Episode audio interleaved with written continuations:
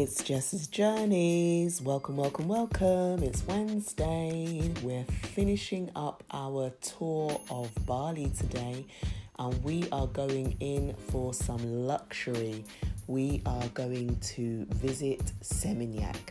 Now, Seminyak is renowned as the kind of upscale, high end area of Bali. It's where you'll find all the boutiques all the um, really nice restaurants and, and chic bars, and it's got a really nice shopping mall and loads of um, spas. We managed to also find a wonderful organic cafe in Seminyak, and the food was so beautiful to look at, but and also absolutely delicious.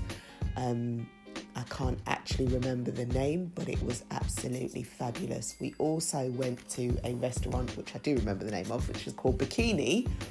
And they are an Australian fusion restaurant, and they do some really, really interesting, intriguing combinations of recipes that are just mind blowing because your brain doesn't put them together, but they taste really delicious. Um, so, Seminyak, off we went to Seminyak. We walked, of course, because I'm a walker, so we walked all around, had a good, you know, lay of the land, found out where all the hot spots were.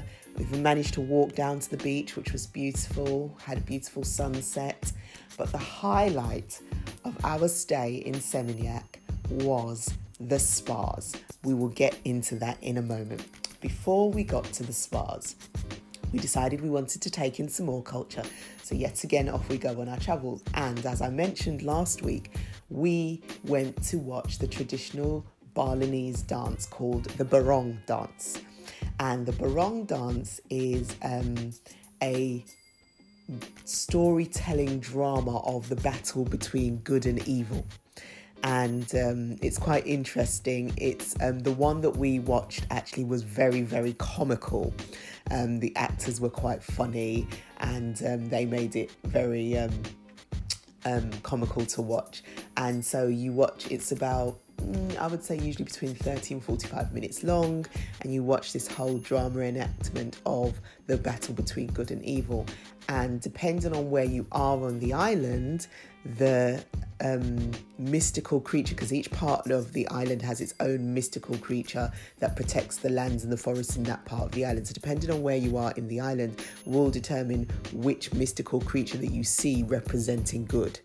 Um, and so, we had, I believe it was a tiger, and um, it was very fun to watch. It was really interesting, very intricate, a lot of. Um, a lot of eye movements happen in this dance because the um, the actors wear masks. The actors and dancers wear masks, and these masks are made out of a very special wood called pule wood, and this wood is supposed to have. Um, mythical and magical qualities. So all the masks are made out of this particular wood, and they also have, um, I believe it's horses tails as the hair and peacock feathers and other things that they believe add mystical qualities to these masks because of the um, you know the mystical nature of the of the protecting spirits. And so they're honored in these masks by using this particular wood and these particular um, other accessories to go on the mask which is really interesting. Um, so off we went. We watched this dance. We really enjoyed it. We also took a tour um, to um, the silver factories. Bali has a lot of silver factories. They're very well known for their silver, and saw some amazing um, silver work. I actually tried on a um, sterling silver workman's helmet, which was, as you can imagine, phenomenally heavy, but really fun to take pictures with. Um, I will see if I can actually find the picture to post up on my Instagram. If you want to see the pictures of some of the things that I'm talking about in this episode, please feel free to follow me on Instagram at one JJs. That's at one J A I J A Y Z at one JJs. Um, so we it, we went to the um, the silver factories, which was really interesting. I managed to actually not get my wallet out and spend. Um, it's not as um, you see all the work is handmade. You've got the people actually working and crafting as you're there. So you'll get a tour around there and you'll see them actually working on the silverware. It's not it's obviously because it is all handmade and stuff it is not inexpensive. It is quite expensive um, in terms of prices especially for Bali um, and for most things that you account, encounter on the island aren't very expensive, but the silver happens to be quite expensive. We also decided to go to the coffee factory um, coffee plantation, sorry, I should say. And we went to the coffee plantation where they have the Luwak coffee. So, this is the coffee that is um, eaten by um, uh, what are these animals called? That's gone from my head, but they're eaten by animals, and the coffee beans, sorry, are eaten by animals. The animals poop the coffee beans out, and then they are collected and roasted and etc. And they are um, renowned as the most expensive coffee beans in the world. And so we went for a, a tour around. We saw all the all of the um, all of the beans. We had um, I think 15 different tasters of coffee and all its different um, added bits. There we had coffee with cinnamon, white coffee. Um, raw coffee. It was all just different types of coffee that we managed to experience, and that was really really interesting as well. I didn't even know anything about this um, coffee plantation, but um, we, you know, good old Uncle Google. Whenever I want to find something interesting to do, I um, I ask Uncle Google, and um, he said that would be an interesting thing, and I thought, hmm, let's go and have a look. So we did, and then we returned to Seminyak and after all of that excitement, we obviously needed some pampering. So off we went to find a spa. Now, spas are a dime a dozen in Bali. Anybody who has visited will know this. If you're not aware, literally, there is probably no street that you're going to walk down in any kind of tourist area that you're not going to get offered a massage or some kind of spa treatment. And so we were in the mall. We decided to go to the mall so we were going to go and get something to eat, and we wanted to see what was there, of course, because that, why would you go there and not see what's in the mall? And we found out there was a rooftop spa in the mall.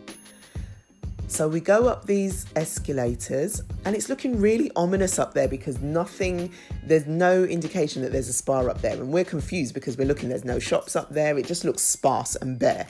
So off we go. We're, uh, we're, we're looking and we're thinking, no, there's no spa up here. So we see the signage which says this way to the spa.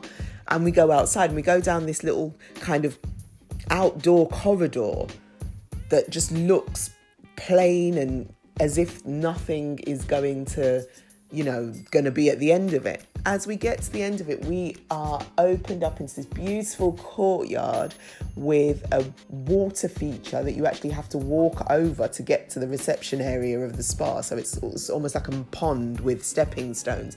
Absolutely beautiful. And the spa is absolutely amazing, full glass pane so you can look out into the scenery. I've got a beautiful picture of the sunset that we took from that spa.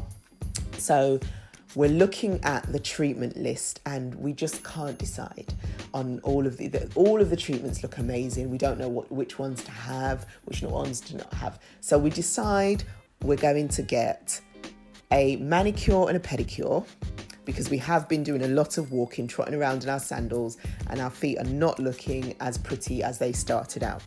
So a manicure and a pedicure I think I then decided that I was going to have a shoulder and neck massage. Um, now, what I didn't know is when you get the manicure and the pedicure, that comes with like a half a leg massage and a half a arm massage as well. So at this point, I've now had my neck, my arms, my lower legs all massaged. And I'm like, oh, this is fantastic. Um, I then decide that I want to have a facial. So I have a raw papaya facial, which also comes with a shoulder massage and shoulder and upper back massage. At this point, I'm literally, my body is floppy. I'm in absolute relaxation heaven. And this facial has my skin looking phenomenal. I'm glowing literally after being in the sun and then this beautiful facial like my skin is just looking amazing. I'm feeling super super relaxed. And i think to myself oh, do you know what would just be perfect is if i actually just got my hair washed? So i decided to have a hair wash. So I washed my, got my hair washed, got it blow dried, had a, a, scalp massage, obviously, because you know what hair wash doesn't come with a scalp massage. So at this point, literally the only parts of my body that haven't been massaged are my lower back and my upper thighs. And I'm just thinking to myself, this is bliss. It's utter and absolute bliss.